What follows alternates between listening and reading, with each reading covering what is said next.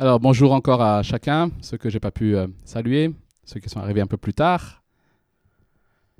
Est-ce que vous allez bien? Ça va? À peu près? Normalement on va bien parce qu'on a vécu une, euh, semaine avec pas mal de, jours fériés comme on, sait bien le faire en France. Et euh, je suis certain que plusieurs ont pris des ponts en plus. Alors on est bien reposé, n'est-ce pas? Est-ce que vous savez pourquoi on a pris ces jours fériés, notamment jeudi? Jeudi dernier était une fête, même si la société française ne la fête plus de cette façon-là, mais dans le calendrier, en tout cas, c'est ce qu'on appelle la fête de l'Ascension. La fête de l'Ascension, un jour qui rappelle, qui commémore, qui commémore l'ascension du Seigneur Jésus-Christ. Ce jour s'est passé 40 jours après la résurrection. Ça ne s'est pas passé tout de suite après la résurrection, mais il y a eu 40 jours entre la résurrection et l'ascension. 40 jours pendant lesquels Jésus a apparu particulièrement à ses disciples. Et ce que je vous propose ce matin, c'est de laisser de côté notre parcours dans Jean, mais prendre le temps peut-être de réfléchir ce matin sur ce que signifie l'ascension pour nous ce matin. En quoi est-il important de méditer sur l'ascension du Seigneur Jésus-Christ et quelles sont les implications pour nous en tant que chrétiens? Alors avant de lire le texte, imaginons un peu ces disciples qui ont suivi Jésus. Nous avons commencé à les voir petit à petit arriver dans notre parcours dans l'évangile de Jean. Et ils vont vivre trois ans avec Jésus. 3 ans, 3 ans, 24 heures sur 24, 7 jours sur 7. Imaginez un peu, mettez-vous à leur place. 3 ans avec le Seigneur, en train de l'admirer, de l'écouter. 24 heures sur 24, 7 jours sur 7, ils ont vécu ensemble. Quelque chose d'extraordinaire, n'est-ce pas? Et puis, peu de temps avant sa mort, il annonce à ses disciples qu'il va devoir partir. Là, c'est le choc pour eux. Ils étaient si bien avec lui, mais il doit partir. Et euh, le voilà arrêté, ils vont s'enfuir, loin de lui, et Jésus sera cloué seul, abandonné, sur cette croix. Le troisième jour, Jésus ressuscite. Là, après ce temps, je dirais, de tristesse pour les disciples, d'incompréhension peut-être pour certains, parce qu'ils n'avaient pas tout saisi ce que Jésus avait annoncé. Là, c'est la joie, la surprise, mais aussi la joie. Ça y est, nous comprenons enfin ce que Jésus a voulu dire. Il fallait qu'il meure, mais qu'il allait ressusciter. Il est avec nous, il est vivant. Et là, quelques jours après, Jésus va à nouveau les quitter. Alors quels, sont les sentiments de ces disciples en ce moment-là? Ils ont vécu un peu ce qu'on appelle un ascenseur émotionnel hein, ces, ces derniers mois. Quels vont être leurs sentiments désormais? Nous allons le voir dans Luc, si vous avez vos Bibles. Luc chapitre 24. Et nous allons lire les versets 44 à 53. Je crois que c'est projeté. Si, éventuellement. Luc chapitre 24 versets 44 à 53. Puis il leur dit, C'est ce que je vous disais lorsque j'étais encore avec vous. Il fallait que s'accomplisse tout ce qui est écrit à mon sujet dans la loi de Moïse, dans les prophètes et dans les psaumes. Alors il leur ouvrit l'intelligence, afin qu'ils comprennent les Écritures. Et il leur dit, ainsi, il était écrit, et il fallait que cela arrive, que le Messie souffrirait et qu'il ressusciterait le troisième jour, et que la repentance et le pardon des péchés seraient prêchés en son nom à toutes les nations, à commencer par Jérusalem. Jésus est en train d'expliquer à ses disciples ici que ce parcours qu'il a eu, qui est passé par la croix et la résurrection, était prévu, était déjà écrit dans les prophètes, dans la loi et dans les psaumes. Vous êtes témoins de ces choses. Et voici que j'enverrai sur vous ce que mon Père a promis. Quant à vous, restez dans la ville de Jérusalem jusqu'à ce que vous soyez revêtus de la puissance d'en haut. Il est conduit jusqu'à vers, Béthanie, puis il leva les mains et les bénit. Pendant qu'il les bénissait, il les quitta et fut enlevé au ciel. Quant à eux, après l'avoir adoré, ils retournèrent à Jérusalem, remplis d'une grande joie. Ils étaient constamment dans le temple, louant et bénissant Dieu. Alors, quels sentiments les disciples ont-ils éprouvés devant ce départ, ce dernier adieu? Si, lors de la mort, ils étaient surpris, dépités, ils n'ont rien compris. Ici, parce que leur intelligence a été ouverte, nous lisons qu'ils retournèrent, ils retournèrent à Jérusalem avec une grande joie. Pourtant, Jésus est parti, mais ils retournent avec une grande joie. Et le texte précise qu'ils étaient continuellement dans le temple louant et bénissant Dieu. Ils avaient non seulement de la joie, mais ils étaient aussi motivés pour louer et bénir et adorer Dieu. Alors nous allons voir ce matin que l'ascension de Jésus est effectivement pour, effectivement pour nous, aujourd'hui aussi, un grand sujet de joie. L'ascension de Jésus est pour nous aussi ce matin un sujet de louange, et ce pour trois raisons. L'ascension de Jésus est un sujet de joie et de louange parce que cela signifie l'achèvement de son ministère terrestre, premièrement. L'ascension de Jésus est un grand sujet de joie et de louange parce que cela signifie le commencement de son ministère céleste. Et enfin, l'ascension de Jésus est un sujet de louange parce que cela signifie pour nous le commencement de notre ministère terrestre. Trois points, trois raisons pour lesquelles l'ascension de Jésus est un sujet de louange et de joie. Premièrement, parce que cela signifie l'achèvement de son ministère terrestre. Cela signifie le commencement de son ministère céleste. Et enfin, cela signifie le commencement de notre ministère terrestre en tant que chrétien. Nous allons voir ces trois points ce matin. Alors, je ne tire pas ces trois points, bien sûr, uniquement de ce texte. Donc, pour euh, une fois n'est pas coutume, je ne vais pas faire une prédication purement textuelle ce matin. L'ascension est un sujet de joie, de louange, parce qu'elle signifie l'achèvement, l'accomplissement de notre ministère de Jésus-Christ.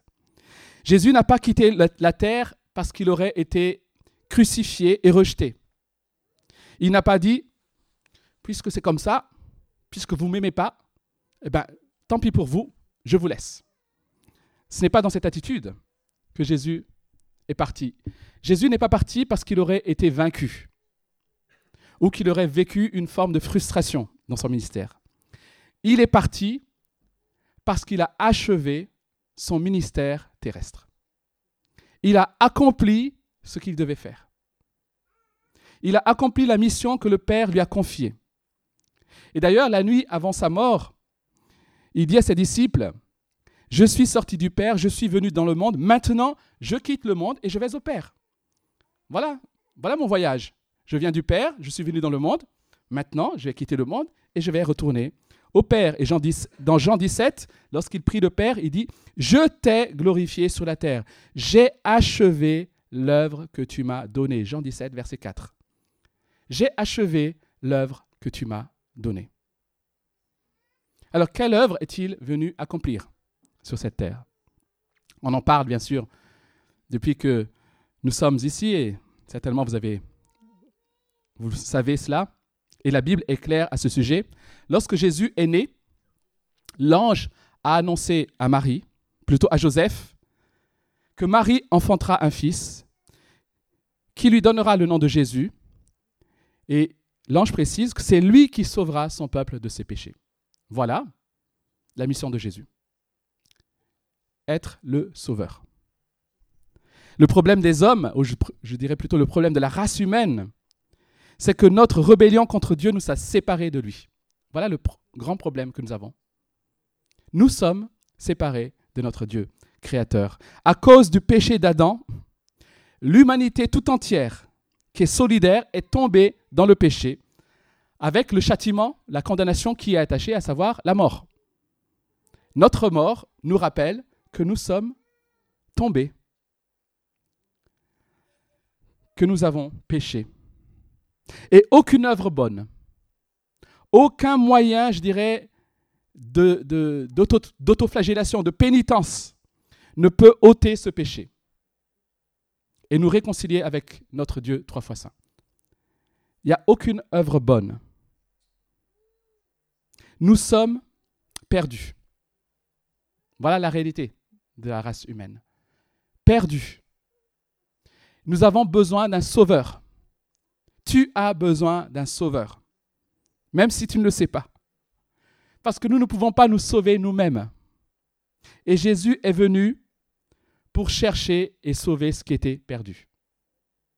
Toi, moi. Voilà la mission de Jésus. Voilà pourquoi Jésus est venu en, temps, en étant Dieu fait homme. Par sa vie parfaite, par, sa vie sainte, entièrement dépendante à Dieu, Jésus a montré ce qu'est une vie juste selon Dieu. La vie de, Jésus est le modèle parfait de ce qu'est une vie devant Dieu, une vie juste devant Dieu. Tu veux savoir ce qu'est une vie qui plaît à Dieu? Tu veux savoir si ta vie plaît à Dieu? Compare-la à Jésus. Parce que Jésus est la norme de la vie juste devant Dieu. Par sa mort sur la croix, il a payé le prix de nos péchés. Il a été condamné à notre place. Sa résurrection d'entre les morts prouve que Dieu a pleinement accepté et approuvé son œuvre. Voilà ce qu'a fait Jésus.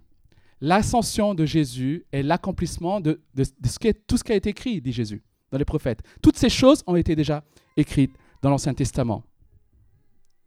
Voilà où il est désormais, à la droite de Dieu, assis à la droite de Dieu.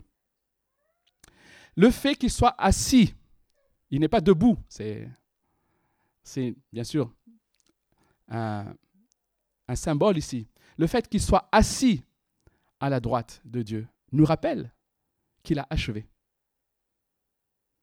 Il est assis. Parce que tout est accompli. Il est assis à la droite de Dieu.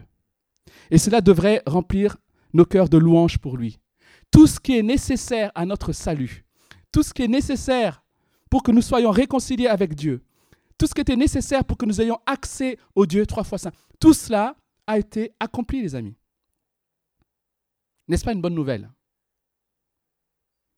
Si certains, peut-être ce matin, n'ont pas encore compris cela, si vous n'avez pas compris que sans Christ, vous êtes perdu et rebelle à Dieu, sans Christ, vous êtes incapable de lui plaire, alors l'ascension de Jésus vous invite à demander pardon à Dieu. L'ascension de Jésus vous invite ce matin à mettre votre foi, votre confiance en Jésus-Christ, qui a tout payé pour vous. Il n'est pas trop tard pour le faire. Soumettez votre vie à Jésus-Christ.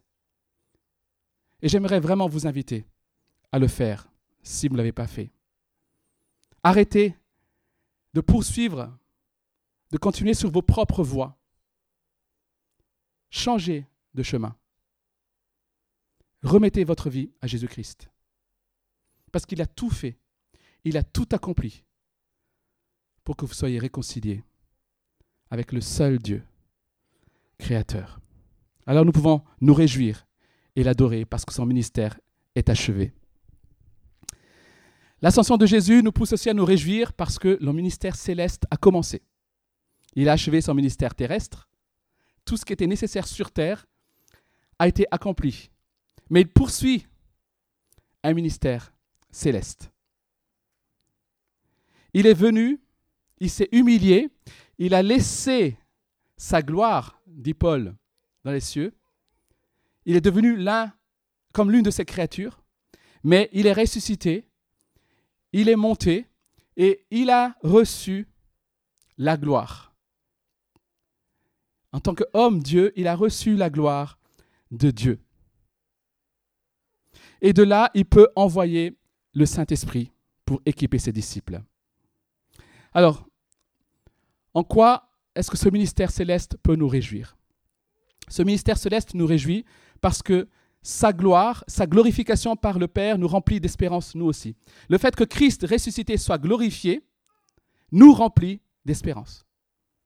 Jésus, après son temps d'abaissement, est maintenant élevé et revêtu de la gloire de Dieu. Et vous savez, je ne sais pas si vous avez déjà lu le, dernier livre de la Bible, qu'on appelle l'Apocalypse. Peut-être que ce n'est pas le premier livre qu'on conseille de lire tout de suite. Ce n'est pas le plus évident. Mais dans ce livre, on voit l'apôtre Jean qui a une vision et qui rencontre Jésus-Christ. Donc le Jésus-Christ après la résurrection, le Jésus-Christ glorifié, celui qui est monté. Dans sa vision, il le rencontre. Eh bien, lorsque Jean rencontre Jésus, il ne dit pas à Jésus Ah, salut mon pote, ça fait longtemps que je ne t'ai pas vu. Lorsque Jean voit Jésus glorifié, il tombe à terre. Il tombe à terre, les amis. Il est surpris et à la fois effrayé. Parce que Jésus glorifié, Jésus dans sa gloire, et c'est Dieu dans sa gloire. C'est quelque chose de redoutable. Lorsque les saints, toujours dans l'Apocalypse, toutes les, nations rassemblées sont rassemblées autour du trône de Dieu, voici ce qu'ils proclament, Apocalypse 5. À celui qui est assis sur le trône et à l'agneau, soit la louange, l'honneur, la gloire et la force au siècle des siècles.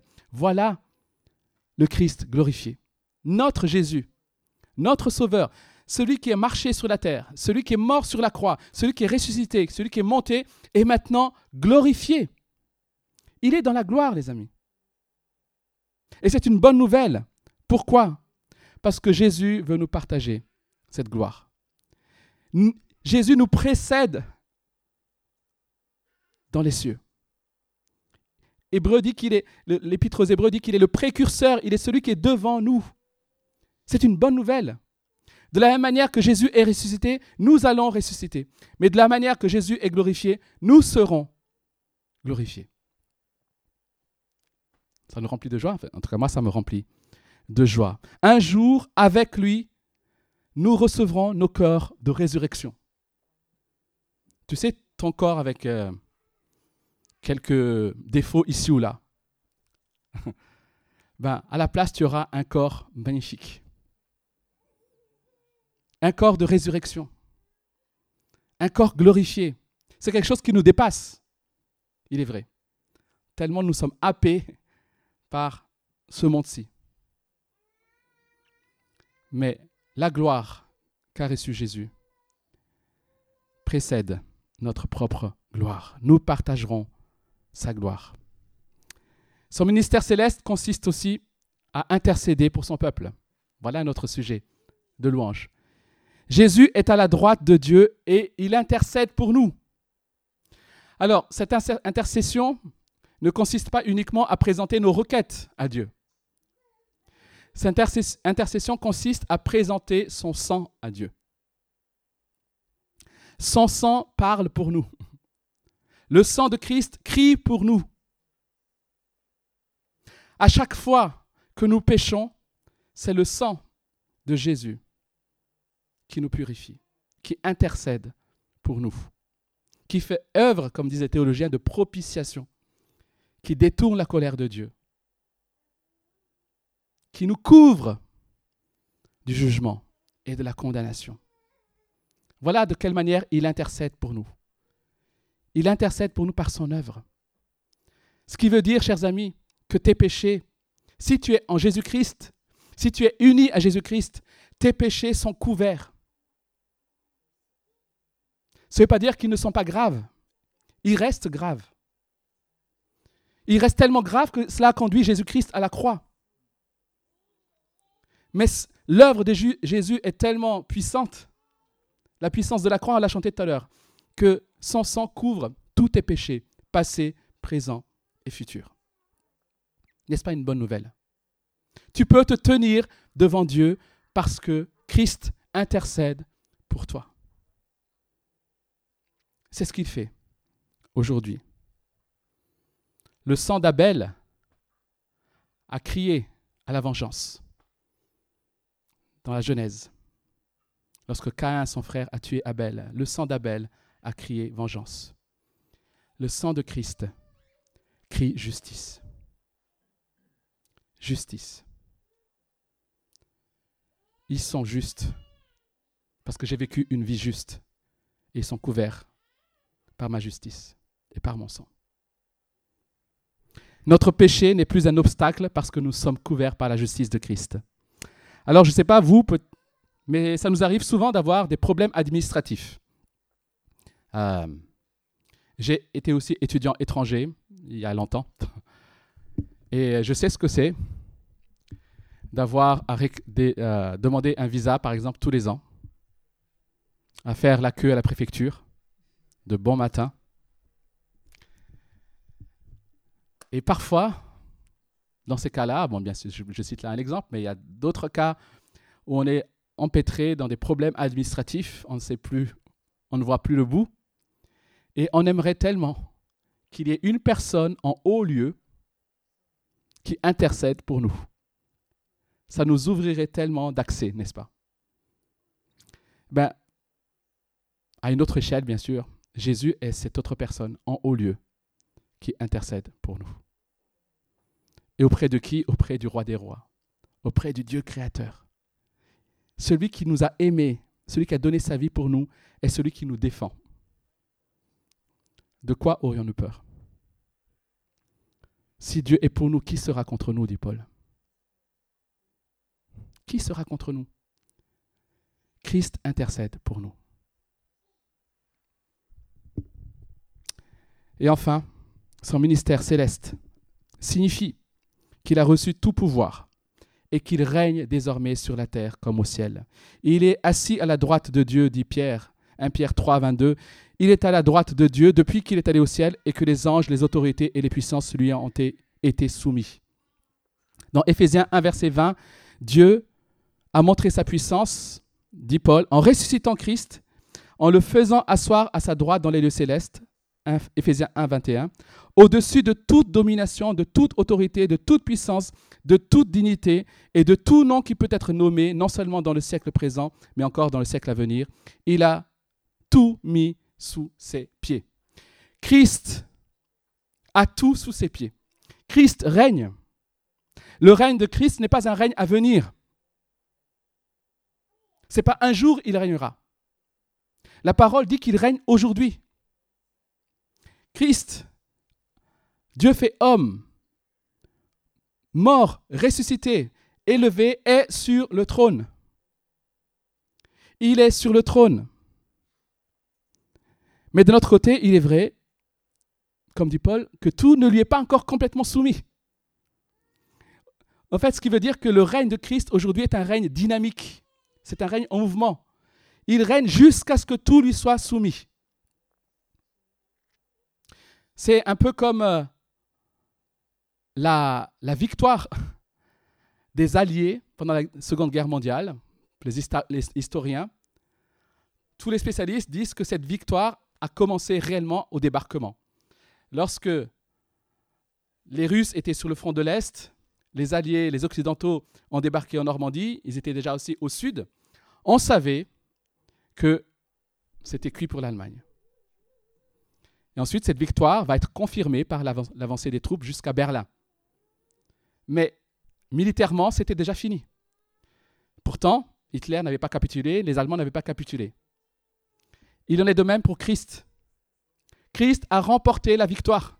Tout ce qui était nécessaire pour la victoire et pour la défaite de Satan a déjà été, accompli. La victoire est certaine. Il règne désormais et il progresse dans son règne jusqu'à ce que tout lui soit soumis. Et le dernier ennemi à être soumis, dit Paul, c'est la mort le dernier ennemi, quand nous ressusciterons de la mort, ça, signifie, on va s'en souvenir, je pense, quand nous ressusciterons de la mort, alors nous saurons que tout ennemi a été vaincu. Définitivement. C'est ça la bonne nouvelle. Ce sera le signal. Parce que le dernier ennemi à être vaincu, c'est la mort. Quand nous ressusciterons, ça veut dire que ça y est, la victoire est totale. Elle est déjà aujourd'hui, mais n'est pas entièrement accomplie. Et lorsque Christ reviendra, justement, tout genou fléchira et toute langue confessera qu'il est Seigneur. Parce qu'il règne aujourd'hui. Alors ma question pour toi, fais-tu partie de ceux qui reconnaissent que Jésus-Christ est roi et Seigneur Parce que si tu ne le reconnais pas ce matin, un jour ou l'autre, tu devras le reconnaître. Parce qu'il est Seigneur. Un jour ou l'autre, tu devras te soumettre. Tu devras te mettre à genoux devant lui. Parce qu'il est Seigneur. Mais aujourd'hui, tu peux encore le faire volontairement. Tu peux choisir de le faire. Alors fais-le. Et parce qu'il est glorifié, il est sur le trône, parce qu'il intercède sur nous, il peut répandre son esprit en abondance. C'est ce que nous dit notre texte. Et cela nous amène à la troisième raison pour laquelle l'ascension est un sujet d'adoration et de joie. C'est cela signifie le démarrage, le début de notre ministère terrestre.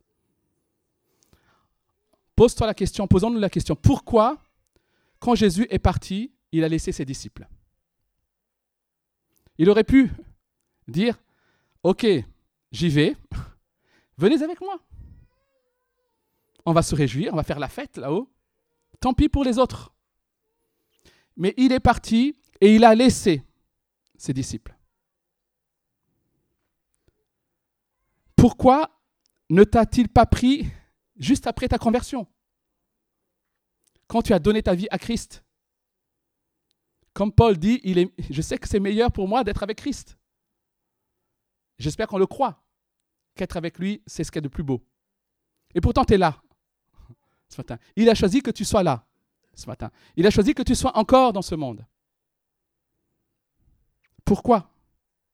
Est-ce que c'est simplement pour que tu puisses prendre plaisir dans ce monde?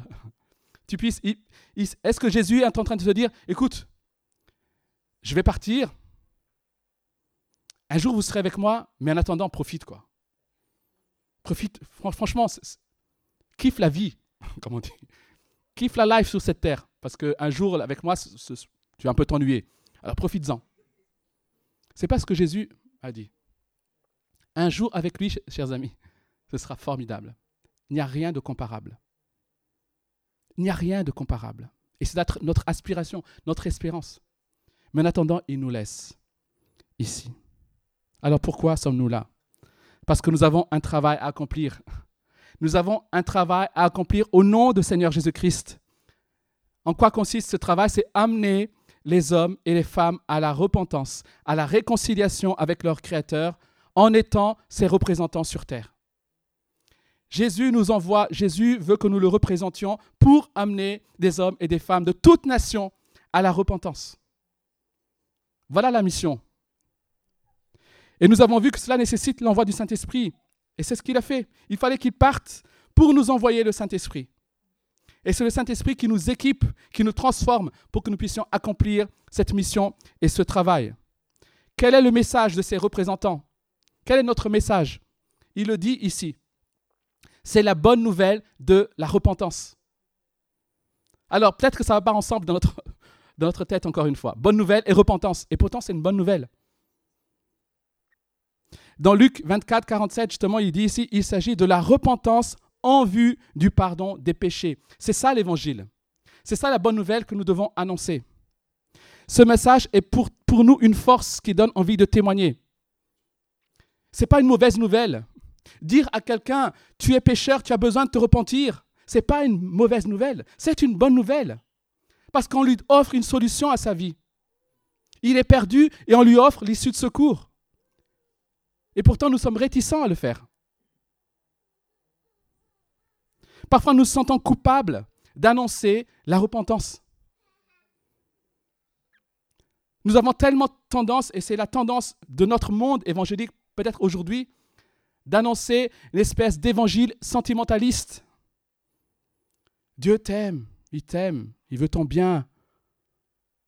Tu es, tu es gentil, tu es génial. Il va tout faire pour toi. Voilà parfois l'évangile qu'on veut annoncer. Tu as des problèmes dans ta vie? Écoute, Dieu va résoudre tous tes problèmes. C'est pas ça la bonne nouvelle. Ça, ce sont des implications, des conséquences éventuelles. La bonne nouvelle, c'est que tu étais perdu, tu étais condamné, tu étais sous la colère de Dieu. Mais Dieu, dans sa grâce, t'a tellement aimé qu'il a donné son Fils. Et maintenant, il faut que tu te repentes. Se repentir, c'est changer de direction. Ne reste plus sur ce chemin-là où tu étais maître de ta propre vie. Change de direction. Soumets-toi à Jésus-Christ. Donne-lui ta vie. C'est ça la bonne nouvelle. Tu peux être réconcilié avec Dieu en Jésus-Christ. C'est ça la bonne nouvelle. Et le message que nous devons proclamer.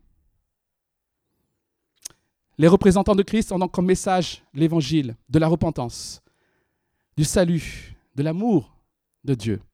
Mais les représentants de Christ ont aussi comme style de vie l'adoration.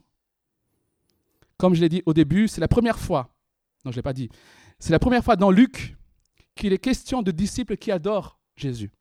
Vous ne l'avez peut-être pas remarqué quand vous avez lu ces livres. Mais c'est la première fois qu'on voit les disciples qui adorent Jésus. Tout au long, ils étaient pendant trois ans avec Jésus. Jamais il n'est dit que les disciples ont adoré Jésus. Mais ici, après la résurrection, ils vont adorer Jésus parce qu'ils comprennent que ce n'est pas simplement un prophète. Ils comprennent que Jésus est Dieu. Ils ont compris là, à la fin, que Jésus est Dieu et ils vont l'adorer. Nous devons vivre une vie d'adoration. Et même nos services, notre obéissance doivent être le fruit de notre adoration. Et l'adoration, chers amis, remplie de joie. Et si parfois, peut-être dans notre service, dans notre obéissance, nous avons des moments où nous sommes un peu amers, un peu fatigués, il est peut-être temps de se poser la question quant à notre adoration. Et ça arrive, et ça m'arrive souvent. Et ma prière dans ce cas-là, c'est Seigneur, émerveille-moi. Montre-moi qui tu es. Révèle-moi ta grandeur, révèle-moi ta bonté. Révèle-moi encore ta grâce, aide-moi encore à comprendre pour que je sois rempli de reconnaissance et de joie et que pour que ma vie t'adore, pour que je te consacre ma vie. Prions Dieu pour qu'il nous émerveille sans cesse. Et enfin, les représentants de Christ ont comme ligne directrice de leur ministère la joie de Christ. La joie de Christ, la joie qui vient de Christ, et la joie de, de savoir Christ à nos côtés. Lorsque Christ nous envoie, il nous a non seulement équipés de son Saint-Esprit, mais il nous a aussi promis sa présence à nos côtés, aujourd'hui. Et même si les circonstances de nos vies peuvent être difficiles, tristes même parfois, cela ne change en rien quant à la joie que Christ veut poser dans notre cœur. Cette joie-là n'est pas forcément une exultation extérieure ou quoi que ce soit. C'est une joie profonde, une paix profonde, qui n'est pas incompatible avec des temps de tristesse. Lorsque une mère, je pense à ma mère, accompagne son fils à l'aéroport pour qu'il à 17 ans, viennent, ils partent en France. À une époque, il n'y avait pas de mail, pas de portable. Il y a chez cette mère de la tristesse, la séparation, même de l'inquiétude, je dirais. Mais il y a chez cette mère aussi de la joie. La joie parce qu'elle sait que c'est bon pour son fils. Parce qu'elle sait que c'est le bon choix parce qu'elle sait que cela fera du bien à son fils. La joie est là, même si elle pleure, même si elle est triste d'une certaine manière à cause de la séparation. La joie de Christ est une réalité que Dieu veut poser dans notre cœur. Même si, dans notre vie, il y aura des épreuves. Mais cette, cette joie est une promesse. C'est un thème récurrent dans tout l'évangile de Luc. Il y a le chapitre 15 notamment, où il est question de la joie dans le ciel pour un pécheur qui se repent. Il y a la fête dans le ciel. Il est aussi question de joie lorsque le fils prodigue, vous savez peut-être cette histoire, revient vers son père pour lui demander pardon. Le, père le rejoint et il y a de la joie. Il y a la fête à la maison. La fête et la joie sont des thèmes récurrents dans la Bible. Nous sommes fixés, nous sommes exhortés à fixer nos pensées sur les choses d'en haut, où Christ est assis à la droite de Dieu. C'est en ayant nos regards fixés vers Christ ressuscité que nous pouvons faire face aux circonstances parfois difficiles de la vie. Et recevoir cette joie qui ne dépend pas des circonstances. Pour conclure, les disciples vont repartir de ces 40 jours de communion avec le Christ ressuscité. 40 jours de communion, ah, ça va être extraordinaire. Les trois ans avec Christ avant sa résurrection devaient être géniaux. Mais les 40 ans avec le Christ ressuscité devaient être aussi extraordinaires. 40 jours, pardon. 40 jours avec Christ ressuscité. On, peut imaginer lorsque Jésus bénit, vous savez, avant de partir, il bénit ses disciples. Là, lorsque Jésus bénit ses disciples, ils ont certainement vu les traces de sa crucifixion. Et là, tout est clair pour eux. Tout est clair pour eux sur le parcours de Jésus ces 40 jours de communion avec Christ, dont le point culminant est l'ascension, les disciples vont repartir avec une vision renouvelée de la gloire de Christ et de leur ministère.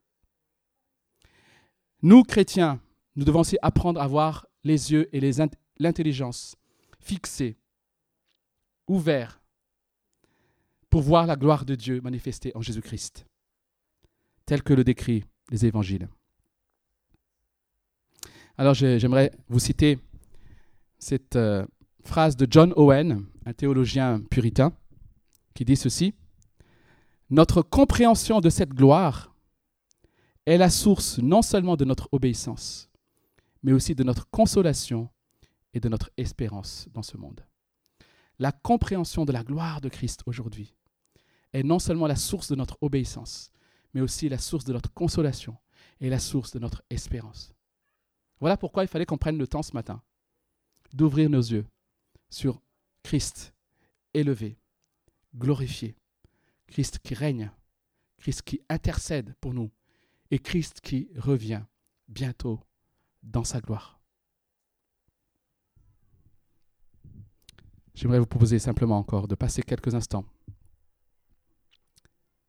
dans le silence pour répondre à cette invitation de lever les yeux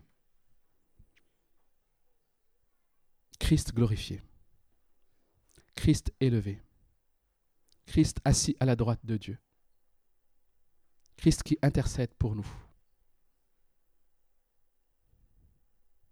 Comment veux-tu répondre à cela ce matin?